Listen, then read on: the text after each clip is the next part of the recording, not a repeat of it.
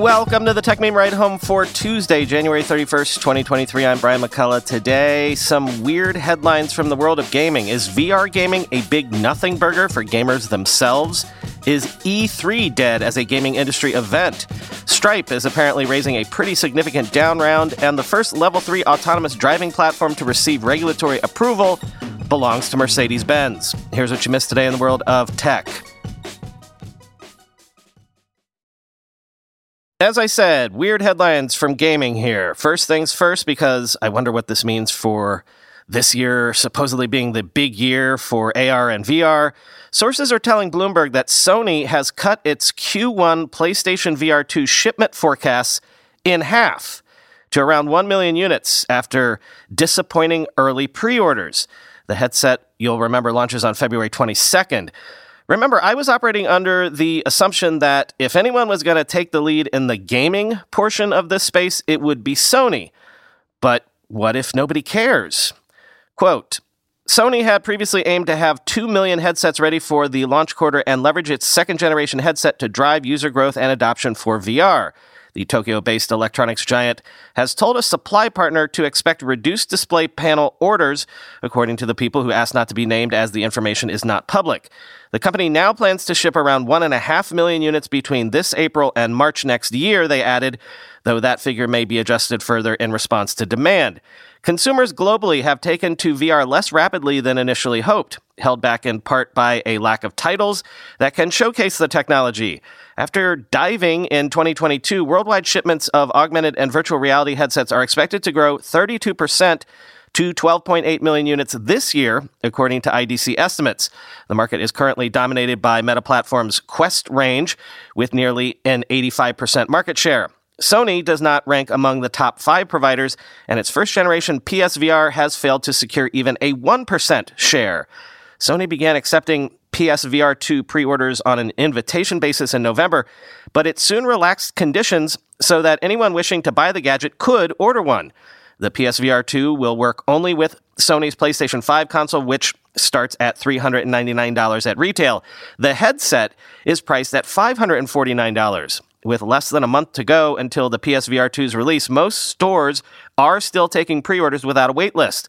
Whereas hotly anticipated gaming gadgets are usually limited in supply at launch. Sony had expected launch game titles such as Horizon Call of the Mountain would entice strong demand, a person familiar with its thinking said, but the new hardware's pricing may have blunted consumer appetite, end quote. I actually did put a pre order in for the PSVR 2 specifically because I wanted to see how much that Horizon game would wow me since I like that Horizon game, the one on the regular PlayStation right now. But now I'm wondering if I should even have bothered.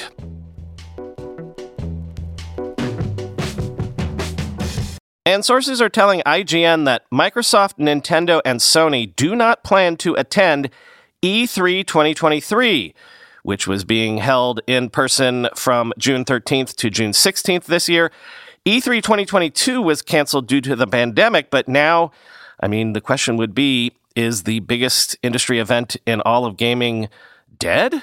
Quote, E3's first physical event in four years was supposed to be a triumphant return for the trade show, an opportunity to recapture some of the excitement of past conventions, which historically have been major showcase events for the games industry. However, it appears that when E3 2023 hits the Los Angeles Convention Center in June, it will be without three of its most important draws.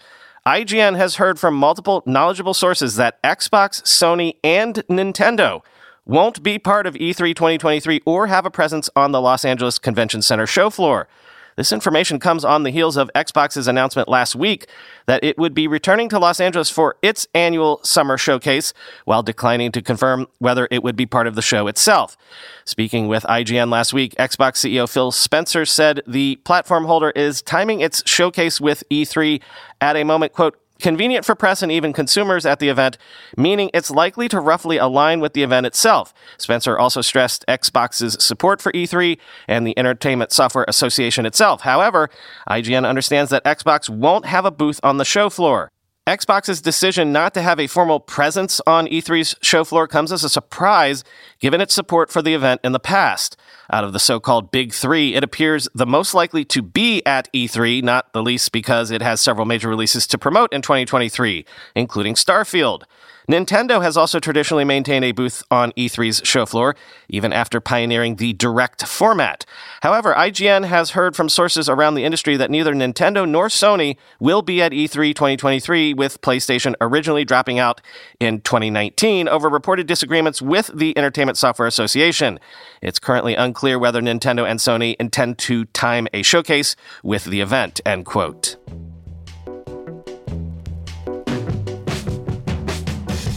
We knew that it was a game of musical chairs, but this doesn't look good for anyone.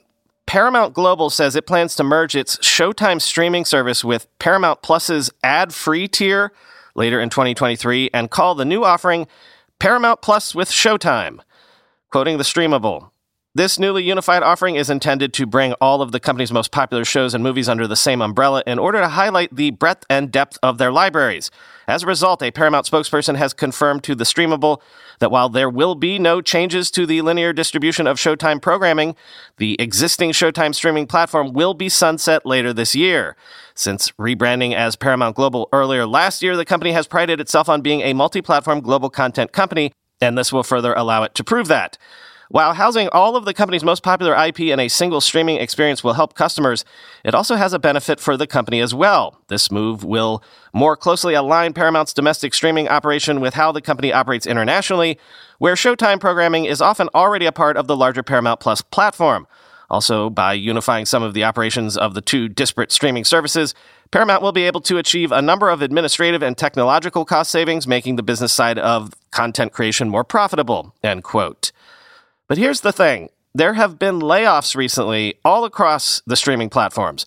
Layoffs all across Hollywood, actually. Entire shows, entire movies canceled.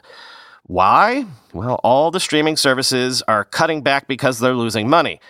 Remember a long time ago, we had Peter Kafka on the podcast for a bonus episode, and I asked him, Are we sure streaming can be profitable or at least as profitable as the old movie theater into windowed release on rental and then onto streaming? And he said no. He said, We were not sure the numbers mathed out. Not sure at all. And I'm hearing from folks in Hollywood recently that there's a huge amount of fear that this whole thing is a potential disaster of Titanic like proportions. And I mean the ship, not the movie. What if, in the end, Hollywood itself is the ultimate casualty of the streaming wars?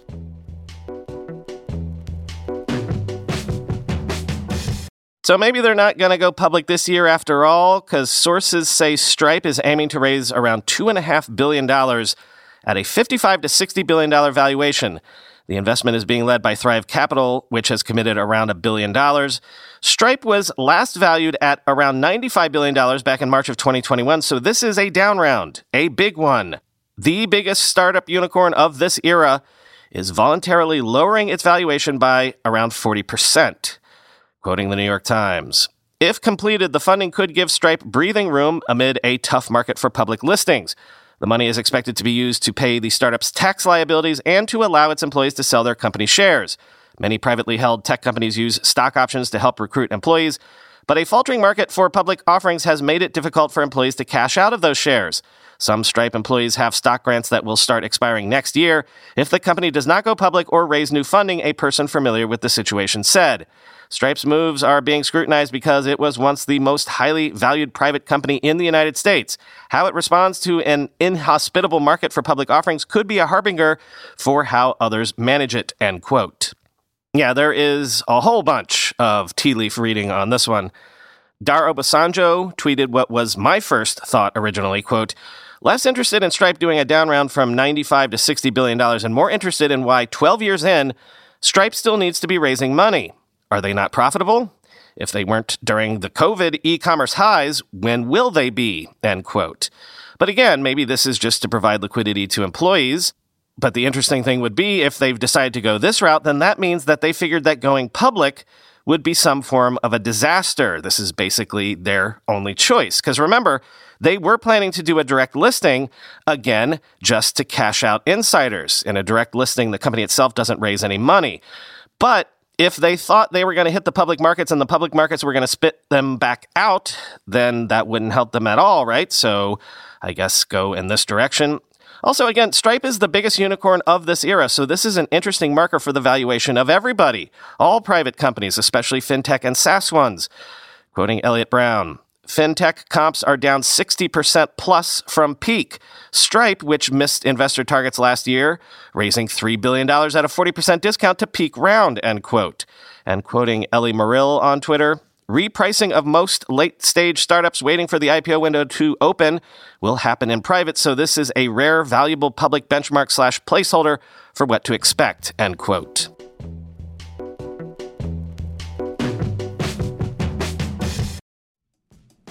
Whenever I need to do financial research for this show, for instance during tech earnings season when I have to analyze how various companies' stocks have been performing, I only ever turn to our sponsor today, Yahoo Finance.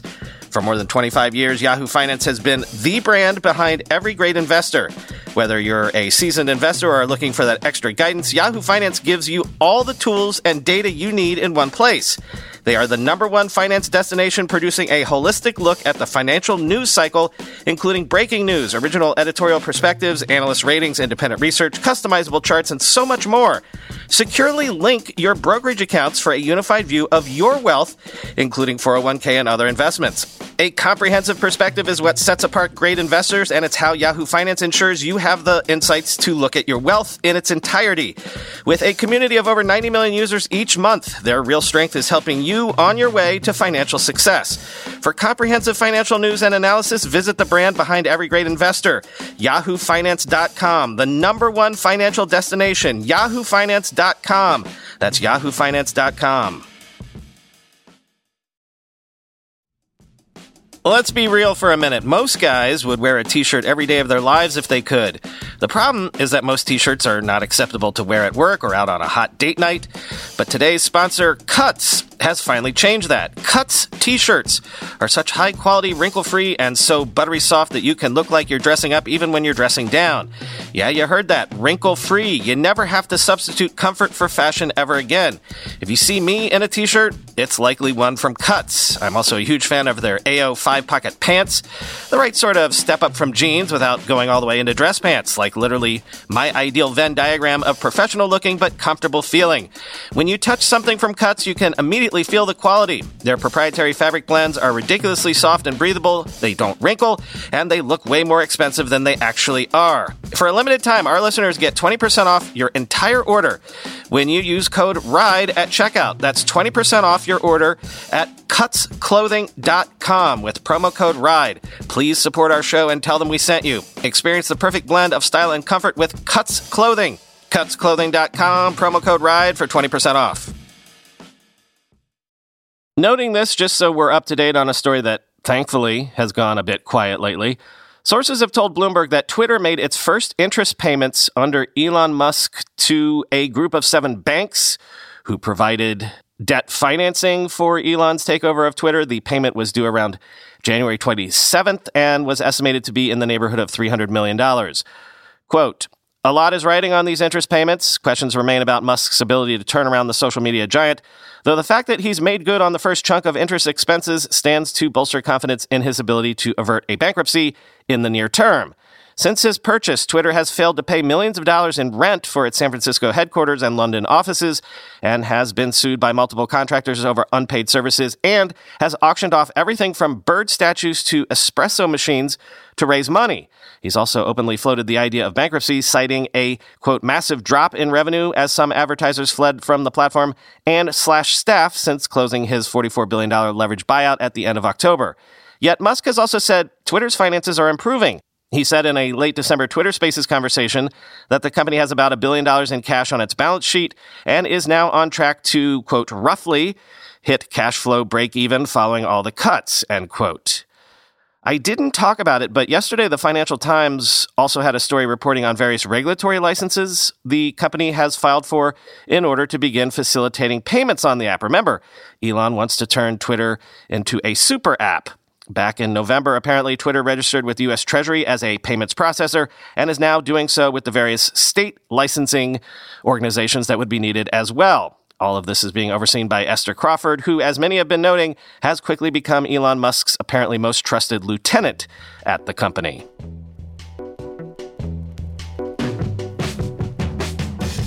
And finally, today, an interesting benchmark. Mercedes Benz has become the first automaker approved for level 3 self driving in the US, as the state of Nevada has allowed Drive Pilot, which still requires the driver's face to stay visible, but is the first level 3 platform to make it to US roads. Quoting The Verge. The company said it had self certified in Nevada for use of its Drive Pilot feature, in which the car does all the driving, but the driver needs to stand by to take control at a moment's notice. Mercedes certified that its technology meets Nevada's minimal risk condition requirement that requires level 3 or higher fully autonomous vehicles to be able to stop if there is a malfunction in the system. Nevada law allows all automation levels to operate on public streets, a spokesperson for the state's DMV said in an email. Nevada does not issue any permit or license based on an autonomous vehicle's level of automation, end quote.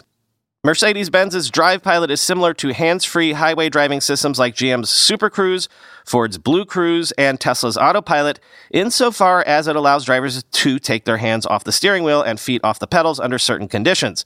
But unlike level 2 systems in which drivers are required to keep their eyes on the road, Mercedes' level 3 system has a little more allowances.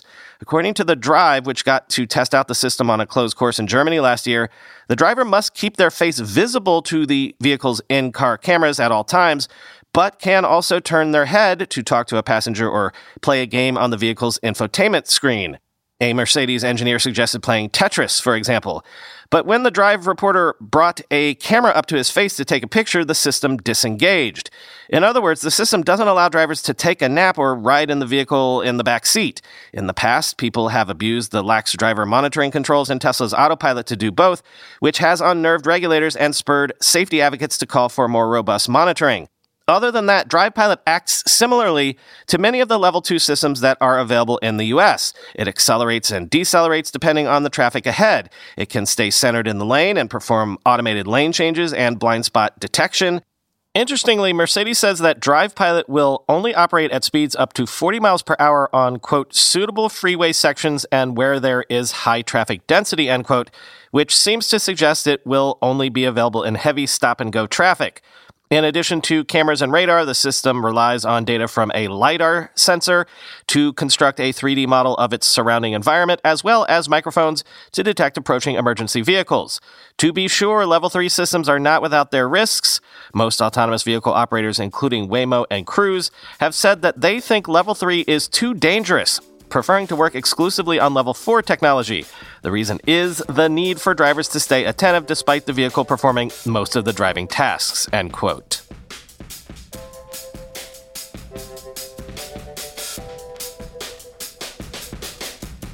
So I keep hearing from developers, especially younger ones. I even heard this at the meetup over the weekend a couple of times that once devs try these new generative AI tools for writing code, they never want to go back. So, anyone out there, can you tell me what is the main platform people are using generative AI to write code on right now? Is it GitHub Copilot? Is it ChatGPT itself?